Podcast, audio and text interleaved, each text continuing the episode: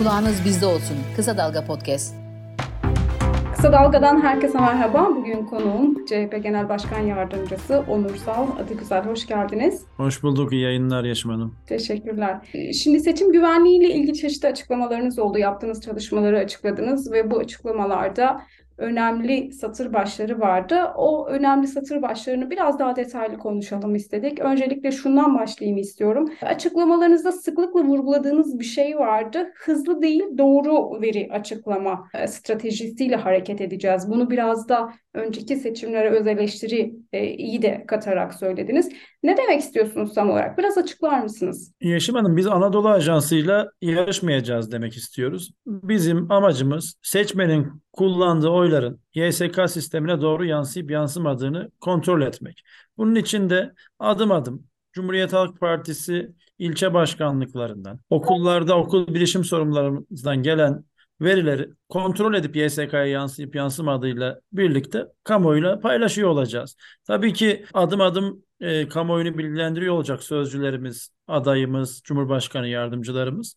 Fakat e, bizim şöyle bir e, sürecimiz olmayacak. Yani bir ekran açıp bu ekrandan takip edin sonuçları diye olmayacağız. Biz kendi ekranlarımızı görüyor olacağız ama e, periyodik olarak da vatandaşlarımızı, seçmenleri bilgilendiriyor olacağız. Yani aslında açıklamalar yaparak diyorsunuz. Bir yayın akışı gibi değil, bir ajans gibi değil ama açıklamalar yaparak e, farklı farklı yerlerden açıklamalar yaparak 2010, adım Evet, adım adım açıklayacağız ama bunun da hızı aslında tamamen bizim e, Cumhuriyet Halk Partisi görevlilerinin ıslak imzalı tutanakları e, bize ne kadar hızlı gönderdiğiyle doğru orantılı olarak değişecek. Eğer sık gelirse e, bu sonuçlar bize daha hızlı sonuç açıklarız. Ama e, belli periyotlarla e, gelirse adım adım gelirse de biraz daha uzun sürede açıklarız. Fakat şunu iyi bilmek gerekiyor. 2019 31 Mart seçimleri de İstanbul seçimleri de bize büyük bir ders oldu. Anadolu Ajansı kendi açıklamak istediği kadarını açıklıyor. Fakat bizim bir sorumluluğumuz var. Bir, bir, biz bir ajans değiliz. Biz bir siyasi partiyiz. Türkiye'yi yönetmeye aday bir siyasi partiyiz ve vatandaşı doğru bilgilendirmek zorundayız. Bu çerçevede biz kontrol ettiğimiz sonuçları adım adım kamuoyuyla paylaşıyor olacağız. 24 saat Cumhurbaşkanlığı için 48 saat de milletvekilliği için itiraz süreleri var. Vatandaşlarımızın da tedirgin olacakları bir durum söz konusu değil. Diyelim ki 15 dakika veri gönderilemedi. Bunu bir krize çevirmeye gerek yok. Önemli olan süreci takip etmek ve sandıkları kontrol etmektir. 10 dakika geç geldi, 2 saat geç geldi. Burada mesele büyük bir motivasyonla sandıklara sahip çıkmak ve manipülasyon yapacak kurumlara, kuruluşlara, siyasi partilere kulaklarımızı tıkamamız gerekiyor. Zaten 2019 seçimleri bize öyle bir ders oldu ki dediğim gibi Anadolu Ajansı kim kazandı dese 85 milyon vatandaş inanmaz. Anadolu Ajansı'nda çalışanlar inanmaz. Tam ben burada devreye girecektim. E, hızlı değil doğru veri stratejisi diyorsunuz ama e, manipülatif yayınların da açıklamaların da e, seçmeni tedirgin ettiği biliniyor. Yani geçmiş seçimlerden bunu tecrübe ettik. O manipülatif açıklamalara karşı tedbiriniz nedir, ne yapabilirsiniz? E, Yeşim Hanım biz zaten elimizdeki veri verileri açıklıyor olacağız. Yani şu %20'lik sonuç var buradayız. %50 sonuç var buradayız. %70 sonuç var buradayız. %90 sonuç var buradayız. Biz izleyin. Bizi takip edin. Nereye gittiğiniz işin biz söylüyoruz diyeceğiz. Bundan daha net bir açıklama olamaz. Önemli olan bunu söyleyebilmek seçmene. Bizi bekleyin. Şu an oyların %70'i Cumhuriyet Halk Partisi sistemine yüklenmiş. Bu durumdayız. %80'i yüklendi. Bu durumdayız. %95'i yüklendi. Bu durumdayız. %99'u yüklendi. Bu durumdayız. Sonucun değişimini anlamsızlaştıracak bir farka gelene kadar bu paylaşımları sürdürüyor olacağız. Tabii seçmen de kaygılarında haklı. Geçmiş seçimlerde bir sürü kötü tecrübeler edindik. E, oyun boşa mı gider, oyun çalınır mı kaygısı yüksek haliyle. Tabii ki hani bunu gidermek de size ve bize düşer.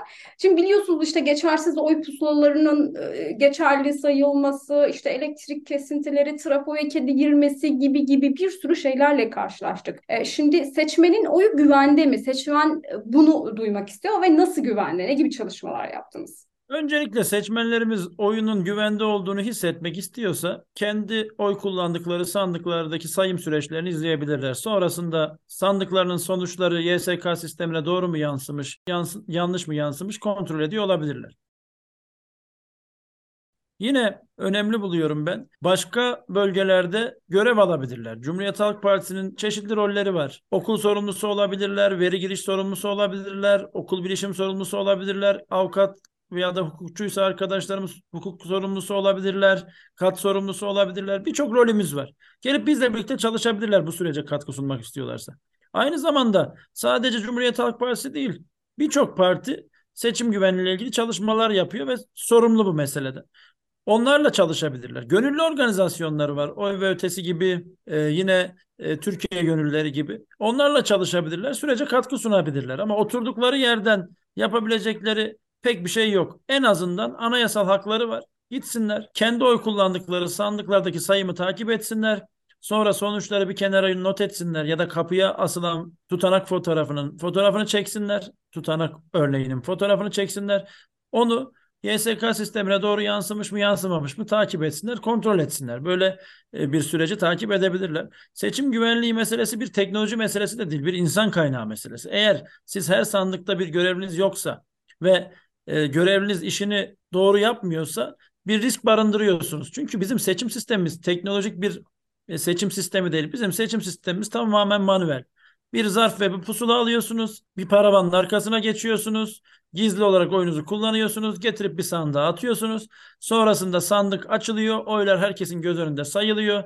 Geçerli geçersiz ayrımı zaten o sandık kurulu tarafından değerlendiriliyor. Sonrasında elektrik kesilirse eğer o son sandık kurulunun başında bir görevliniz varsa sayımı durdurduğu için hiçbir risk barındırmıyor. E, ya da trafoya kedi girse de bu bir risk oluşturmuyor. Fakat sizin görevliniz yoksa da eğer o sandığın başı boşsa da her türlü riski barındırıyor. Onun için birinci mesele insan kaynağı. Biz Cumhuriyet Halk Partisi olarak Türkiye'deki e, bütün sandıklara görevli verebildiğimiz bütün sandıklara görevlendirmelerimizi yaptık. Küçük aksaklıklar olan yerler var. Oralar için müşahit takviyesi yapıyoruz. E, görevli takviyesi yapıyoruz. Okul sorumlusu takviyesi yapıyoruz ki eksik bir sandığımız kalmasın. Fakat tekrar altını çizmek isterim. Bu sadece Cumhuriyet Halk Partisi'nin değil 85 milyon vatandaşımızın özellikle de seçmen olmuş 60 milyondan fazla oyum nereye gidiyor? Oyum gerçekten yerini buluyor mu diyen vatandaşlarımızın birinci sorumluluğu. Gelsinler hep birlikte bu meselenin Türkiye kamuoyuna bir daha gelmemesi için güçlü bir seçim güvenliği çalışması yapalım ve akıllardaki bütün soru işaretlerini kaldıralım. Peki seçim güvenliğini ihlal edecek başka riskler öngörüyor musunuz? Bir risk haritanız var mı? Şimdi önceki seçimlerden bazılarını biliyoruz. Neler yaşandı, neler oldu. Bunları tecrübe ederek öğrendik. Sizin e, tecrübe edilmemiş ama işte risk olarak gördüğünüz başka şeyler de var mıydı çalışmalarınızda ortaya çıkan? E, çeşitli e, öngörülerimiz var tabii ki. Bizim felaket senaryolarımız var. Bu senaryolar doğrultusunda önlemlerimizi alıyoruz. İşte internetin yavaşlatılabilmesi, bant daraltılması gibi sorunlar olabilir deniyor. Buna karşı B ve C senaryolarımız var. B senaryomuzda telekomünikasyon altyapısı üzerinden çalışan bir çözümümüz var. Eğer orada da bir sorun olursa tamamen manuel ilçe başkanlıklarımız üzerinden şekillenen üçüncü bir senaryomuzda e, aklımızda e, ve e, uygulanması için altyapıda oluşturuluyor. Bununla birlikte e, seçim güvenliği ile ilgili aslında bugünden ciddi sorunlar var. Nedir bu? Devletin imkanlarını kullanan bir iktidar yapısı var. Tamamen bakanlık kaynaklarıyla e, kampanya yapan adaylar var. E, Cumhurbaşkanlığı bütçesiyle kampanya yapan Cumhurbaşkanı var ve e, aldığı bütün kararlar siyasi olan bir YSK yönetimi var. Buna karşı Cumhuriyet Halk Partisi olarak biz her türlü senaryoyu çözüme kavuşturmaya, her türlü felaket senaryosuna karşı önlem almaya çalışıyoruz. Fakat tabii ki öngöremedik diğimiz başlıklar da olabilir bunun içinde. O gün karşılaşacağımız başlıklar da olabilir. Bunun içinde çevik bir e, kadroyla her türlü manipülasyon, her türlü kanun değişikliği, kanun değişikliği demeyeyim de kanunun uygulanmaması ya da e, çarpıtılması e, noktasında da gelişmelere karşı e, hem avukatlarımız hem e, genel merkez yöneticilerimiz çalışıyorlar. Biz daha çok teknolojik e, sorunlarla ilgili neler olabilir ve buna karşı nasıl çözümler üretebiliriz e, noktasında çalışmalarımızı sürdürüyoruz. Biraz açıklamalarınızda sandık e, güvenliği e, çok ön plana çıkıyor. Oradaki e, işte siz de sandığın tapusu olarak nitelendiriyorsunuz ıslak imzalı sandık sonuçlarının e, tutanaklarını. Sanırım bu tutanaklarda olmadığında itiraz hakkının da önüne geçiyor. Bu yüzden de bu kadar önemli olduğunu vurguluyorsunuz. Evet Yeşim Hanım fotoğrafını çektim. Ben oradaydım. E, 10 kişiydik gördük. O sonuç çıkmamıştı. Bunun hiçbir anlamı yok. Takip ediyor olacağız. Sandık başında olacağız. Sonuçların sayımında orada olacak görevlimiz. Islak imza tutanağı alıp ilçe başkanımıza ulaştıracak. Ondan sonra her türlü kontrolü yapma fırsatımız var elimizde. Ama tutanakları almazsak, sandığın başını boş bırakırsak her türlü manipülasyona, her türlü oy hırsızlığına maalesef davetiye çıkarmış oluruz. Peki diyelim ki işte seçmene de e, buradan çağrıda bulundunuz. Dediniz ki seçmen de sandığa gitsin, oyuna sahip çıksın, e, izlesin seçim süresince. E, diyelim ki seçmen orada bir usulsüzlüğe denk geldi. Bunu size nasıl ulaştıracak ya da sizinle de sınırlamayalım. Kime ulaşacak, nereye şeyi bildirecek usulsüzlüğü, ne yapacak yani ne yapması gerekiyor? Yeşim Hanım, e, Cumhuriyet Halk Partisi'nin her ilçede örgütü var. Öncelikle ilçe başkanlarımız var ama seçim günü sadece ilçe başkanlarımız değil, hukuk sorumlularımız var, okul sorumlularımız var, kat sorumlularımız var, okul bilişim sorumlularımız var, mahalle sorumlularımız var. İstanbul gibi, Ankara gibi büyük şehirlerde her okulda bir avukat arkadaşımız oluyor hukuk sorumlusu olarak. Diğer şehirlerde de 5'in üzerinde e, sandığın olduğu yerlerde bir avukat ya da 5 sandığı koordine eden bir avukat arkadaşımız çalışma yapıyor olacak ve onlarla iletişime geçip ilçe başkanımızla iletişime geçip ıslak imzalı tutanakla itiraz sürecini yürütebilirler. Aynı zamanda CHP Genel Merkezi'nin call center'ı da devrede oluyor, çağrı merkezi de. Bize direkt arayıp bizim yönlendirmemizle de hareket edebilirler. Yine o gün barolar ve çeşitli sivil toplum örgütleri de bu çalışmalara destek oluyor. Buralardan destek alabilirler. Yine önemli buluyorum o gün e, birçok e, haber ajansı, yurttaş haberciliği yapan kanal da süreçleri takip ediyor. Onlarla paylaşıp bu konunun kamuoyuna yansımasını sağlayabilirler. E, birçok alternatifleri var. Hiç kimseye ulaşamıyorlarsa Cumhuriyet Halk Partisi Genel Merkezi e, o üç gün yani itiraz süresi süren seçim günü, ertesi günü ve diğer gün 7-24 çalışıyor olacak. Bize ulaşsınlar. Ya burada en önemli unsur sanırım avukatların olması. Her sandık başında avukat bulundurabilecek bir çalışma yapabildiniz mi? Yani yeterli sayıda avukatlar bulundurabilecek misiniz? Yeşim Hanım her sandıkta bir avukat bulunabilme şansı yok. Çünkü Türkiye'de o kadar avukat yok. Fakat e, İstanbul gibi, Ankara gibi baroları e, büyük olan e, yerlerde illerde her okulda bir avukat arkadaşımız var. E, bunu da e, seçim işlerinden sorumlu genel başkan yardımcımız koordine ediyor Muharrem Erkek. E, beşin üzerinde sandığın olduğu ya da e, beş sandığı kapsayan bölgelerin olduğu yere de bir hukukçu, avukat, danışman organize ediyorlar. Böylece itiraz süreçlerini rahat rahat yönetiyor olabileceğiz. En kötü ilçe başkanlığında bir avukat arkadaşımız itiraz süreçleri için sorumlu olarak çalışıyor olacak.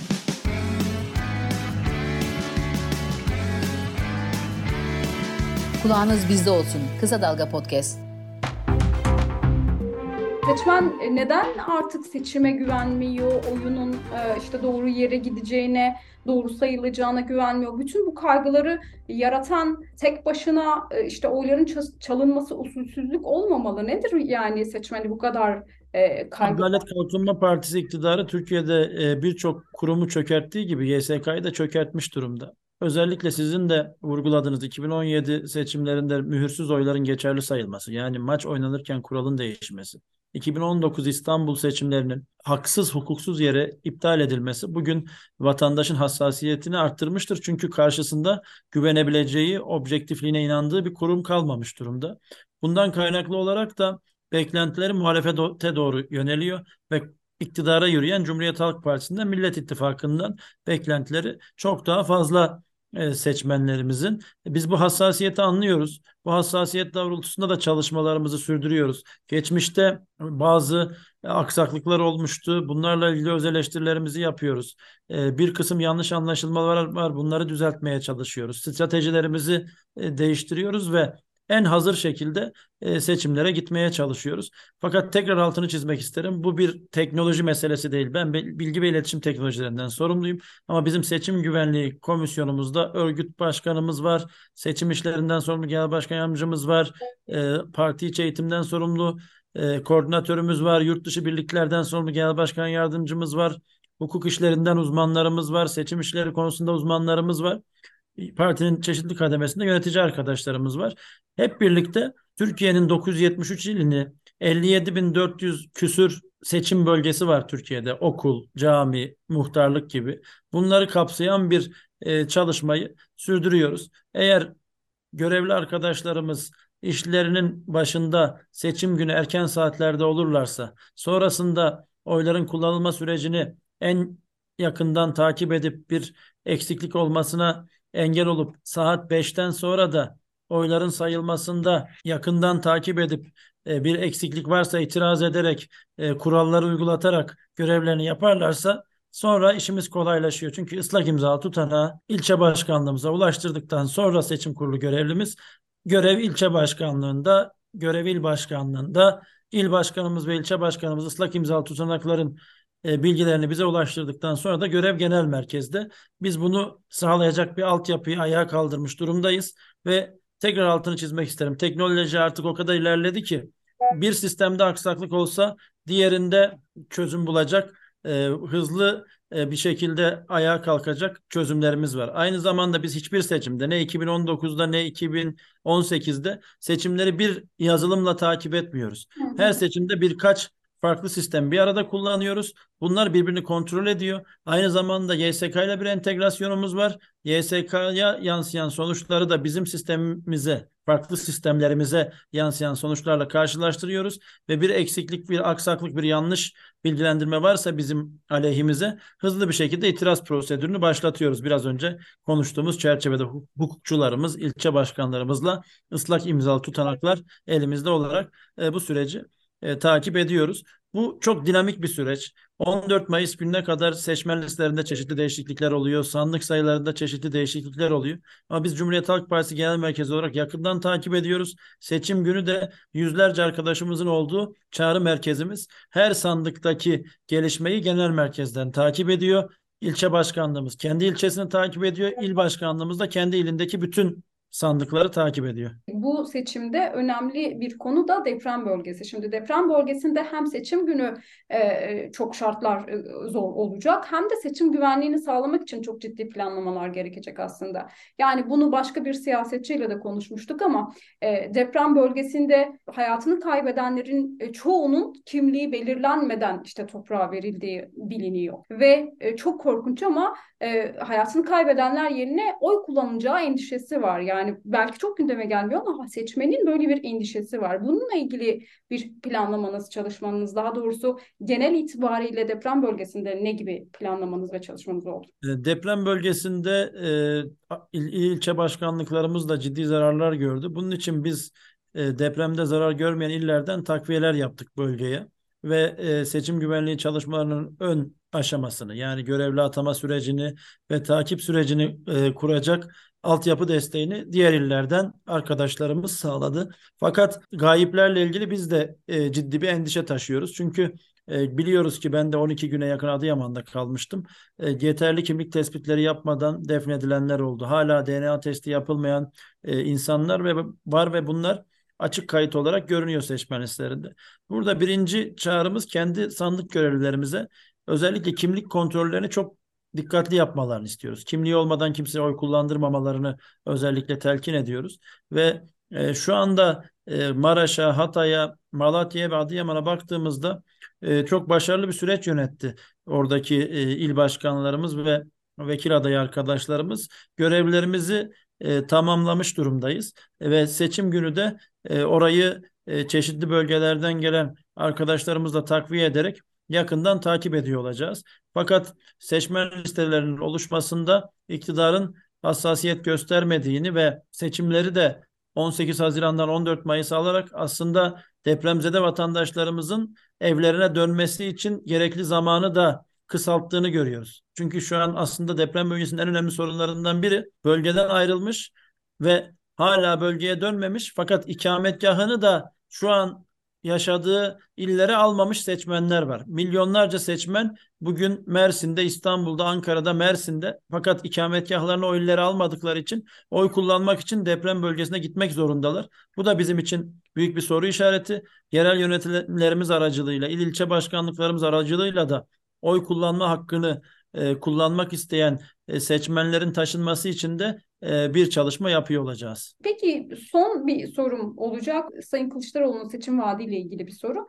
E, bunu özellikle size de sormak istedim. Çünkü hani siz de 26. yasama döneminde mecliste AB Uyum Komisyonu'ndaydınız. Seçim vaadinde Sayın Kılıçdaroğlu vize sorunun 3 ay içerisinde halledeceğini söylemişti. Sizce bu mümkün mü? E, çünkü bu vaade şöyle eleştiriler de geldi. Hani bu vize problemi e, tek başına Türkiye'nin de karar verebileceği bir şey değil. E, biz e, çok hızlı bir şekilde e, Türkiye'deki pasaportumuzun itibarını arttıracağımızı her fırsatta söylüyoruz. Gençler artık e, yurt dışına gitmek için kara kara düşünmeyecekler. Vize almak için aylarca kapılarda beklemeyecekler. İki boyutuyla hem e, bütçe anlamında sorun yaşamayacaklar hem de pasaportumuzun itibarı çerçevesinde hızlı bir şekilde e, vize alıp yurt dışına gidebilecekler. Bizim aslında Avrupa Birliği ile belli bir seviyeye getirdiğimiz bir süreç vardı. Adalet Kalkınma Partisi iktidarı da yakın zamanda vize sorunu çözülüyor diye çok büyük tanıtımlar yapıyordu hatırlarsanız. Fakat bu meseleleri sadece e, trene inip binmek olarak gören bir iktidar var karşımızda. Dönemsel olarak hangisi işine geliyorsa, kendi iktidarını nasıl sürdürebiliyorsa böyle bir fırsatçılıkla davranan iktidar vatandaşımızı burada mağdur etti. Biz Türkiye'yi dünyaya açacak bir stratejiyle geliyoruz ve e, bu çerçevede Avrupa Birliği vizyonumuz da e, hızlı bir şekilde ayağa kaldırılacak. Tekrar e, süreçlerin ilerleyebilmesi için çalışmalar yapıyor olacağız. Bunun da birinci e, maddelerinden biri de vize serbestisinde neler yapabiliriz?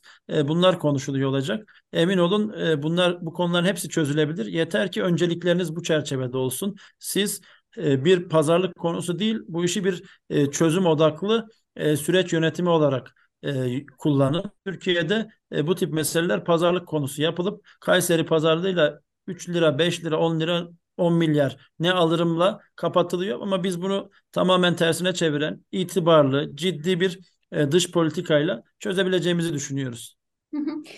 Tabii ki AB uyum sürecinde işte öne sürülen e, demokrasi, ekonomik kriz, toplumsal meseleler bir sürü sorunlar vardı öne sürülen. Tabii ki demokratik bir ülkede bu problemlerin çözümü çok daha hızlı olabilir ama bu AB uyum sürecini tıkayan bu sorunlar 3 ayda da halledilmez aslında. Bu oradaki eleştiri biraz da bu 3 ay meselesiydi. 3 ayda halledilebilecek meseleler mi sizce bunlar? Ee, Yeşim Hanım e, yeter ki e, vatandaşımız bize güvensin nasıl halledeceğini görürsünüz. E, şöyle anlatayım bunu da. E, bu problemler çözülmeyecek problemler değil. Diyalogla aşılabilecek problemler ama uzun zamandır e, diyaloğa kapanmış bir ülke Türkiye. E, neredeyse e, çevresindeki ülkelerle de diyaloğunu kapatmış. Uzun süredir e, bir süreç yönettiği Avrupa Birliği ile de e, diyaloğunu kapatmış bir ülke. Önemli olan bu fasılları açarken sizin öncelikleriniz.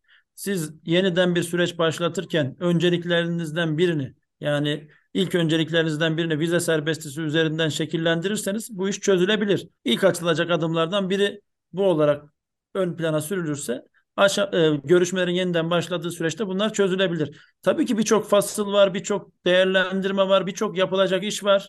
Fakat e, bunu çok yakın zamanda, çok geriye gitmeyin. Yani 2015'te, 2016'da konuşuyorduk Yeşim Hanım. Geldiğimiz noktada diyorduk ki artık yakın zamanda Türkiye bu vize problemini çözecek diyorduk. Adalet Kalkınma Partisi de böyle vaatler veriyordu geldiğimiz noktada. Biz demokrasiyi gerçekten tesis etmiş, adaletin, hukukun egemen olduğu bir ülke e, vizyonumuzu Avrupa Birliği'ne de hissettirirsek burada kurallar geçerli, keyfiyet yok ta, e, uygulamalarımızı hızlı bir şekilde yurt dışındaki e, Avrupa Birliği ülkelerine, diğer ülkelere hissettirebilirsek emin olun bunların çözülmesi çok da zor değil ve tekrar söylüyorum aslında pasaportumuzun itibarının artırılması da bunlardan bir parçası. Belki bir vize alınabilir ama aylarca bekletip reddedilen vize başvuruları değil uzun vadeli vizeler verilen bir ülke haline de geliriz. Pasaport kuyruklarında saatlerce hangi ülkeden geliyorsun diye bekletilmez oluruz. Tam tersi hızlı bir şekilde o orada e, vizesini almış ve e, kontrollerden geçmiş, itibar gören bir ülke haline geliriz. Bence buradan e, bakmak gerekiyor meselelere. Yeter ki bir irade olsun. Yeter ki öncelikleriniz e, bu milletin faydasına gençlerin, kadınların, emeklilerin, işçilerin, çiftçilerin faydasına yönelsin. O zaman başarılı oluruz ama sizin öncelikleriniz keyfiyet çerçevesinde belli kişileri, belli kurulları, belli kuruluşları e, kurtarmaksa o zaman da 85 milyonu mağdur eden uygulamalar hayata geçiyor. Bunlardan birisi de maalesef e, bugün Türkiye'de pasaportumuzun değersizliği, pasaportumuzun satışa çıkarılmış olması ve bununla birlikte e, Avrupa Birliği sürecinin de tıkanmış olması. Peki değerlendirmeleriniz için çok teşekkürler. Benim sorularım bu kadar. Son olarak şeyi alayım sizden. Ee, nasıl bir seçime gidiyoruz? Onu alayım, yayını kapatayım. Ee, yani Türkiye için çok kritik bir seçime gidiyoruz. Her seçim döneminde bunlar konuşulur fakat bugün e, görüyoruz ki artık bıçak kemiğe dayanmış durumda. Esnaf, çiftçi, öğrenci, emekli mutsuz. Neden mutsuz? Ön, ön, geçmiş seçimlerde seçim çalışmaları yaparken öğrenci arkadaşlara giderdik. Kariyer planlarıyla ilgili bize çeşitli öneriler sorarlardı ya da e, sorular sorarlardı. Şimdi ise tam tersi olmuş durumda.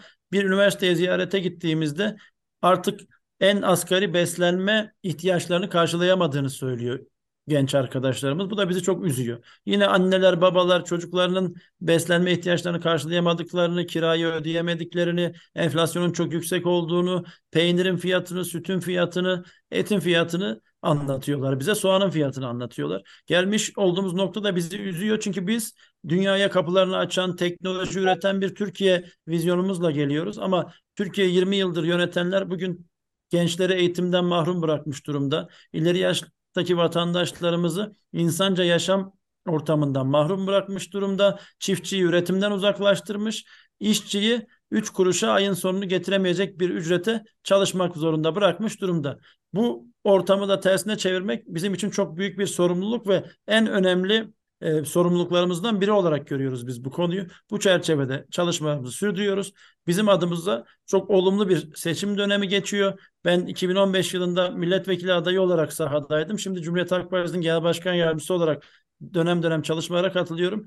O dönem e, bize e, daha uzak bakan birçok kesimin görüyorum ki e, kapıları bize sonuna kadar açık ve gelin bize çözüm önerilerinizi anlatın. Bizi nasıl kurtaracaksınız diyorlar. Biz de 14 Mayıs'ı bekleyin. Bizim önceliğimiz bu vatandaşın huzuru, refahı, ferahı. Biz bu sorunların hepsini çözeceğiz diyoruz ve tek tek çözüm önerilerimizi, projelerimizi anlatıyoruz. Bizim Türkiye'nin internet erişim sorunundan, Türkiye'deki internet hızından çiftçinin mazot parasına kadar emeklinin bayram ikramiyesine kadar, orta öğretim ve ilk öğretimdeki öğrencinin beslenme ücretlerine kadar çözüm önerilerimiz var. Kadınların e, iş hayatına katılması için çözüm önerilerimiz var. Sanayicinin daha çok üretebilmesi için çözüm önerilerimiz var.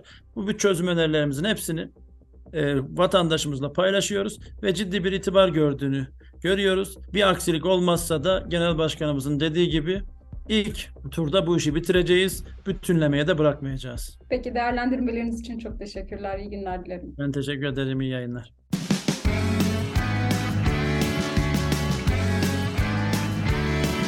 Kulağınız bizde olsun. Kısa Dalga Podcast.